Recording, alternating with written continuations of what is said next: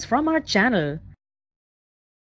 Now see the fifth question. Question is, if the image formed by a lens of all position of an object is placed in front of it, कोई एक lens है और उस lens के सामने जब आप object को किसी भी डिस्टेंस पर रखते हैं it always erect and diminish जो जो इमेज हमारी बनती है वो कैसी होती है ऑलवेज इरेक्ट होती है और डिमिनिश छोटे साइज़ की होती है।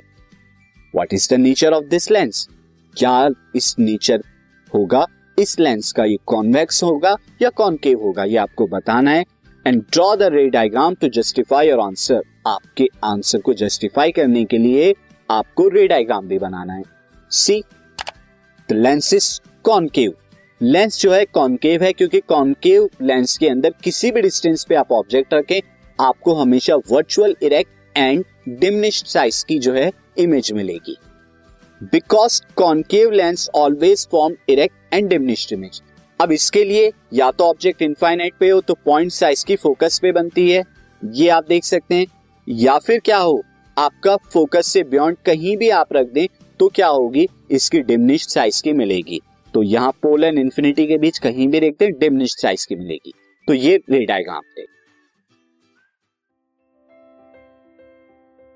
this podcast is brought you by Hubhopper Shiksha Abhiyan अगर आपको ये पॉडकास्ट पसंद आया तो प्लीज़ लाइक शेयर और सब्सक्राइब करें और वीडियो क्लासेस के लिए शिक्षा अभियान के यूट्यूब चैनल पर जाएँ।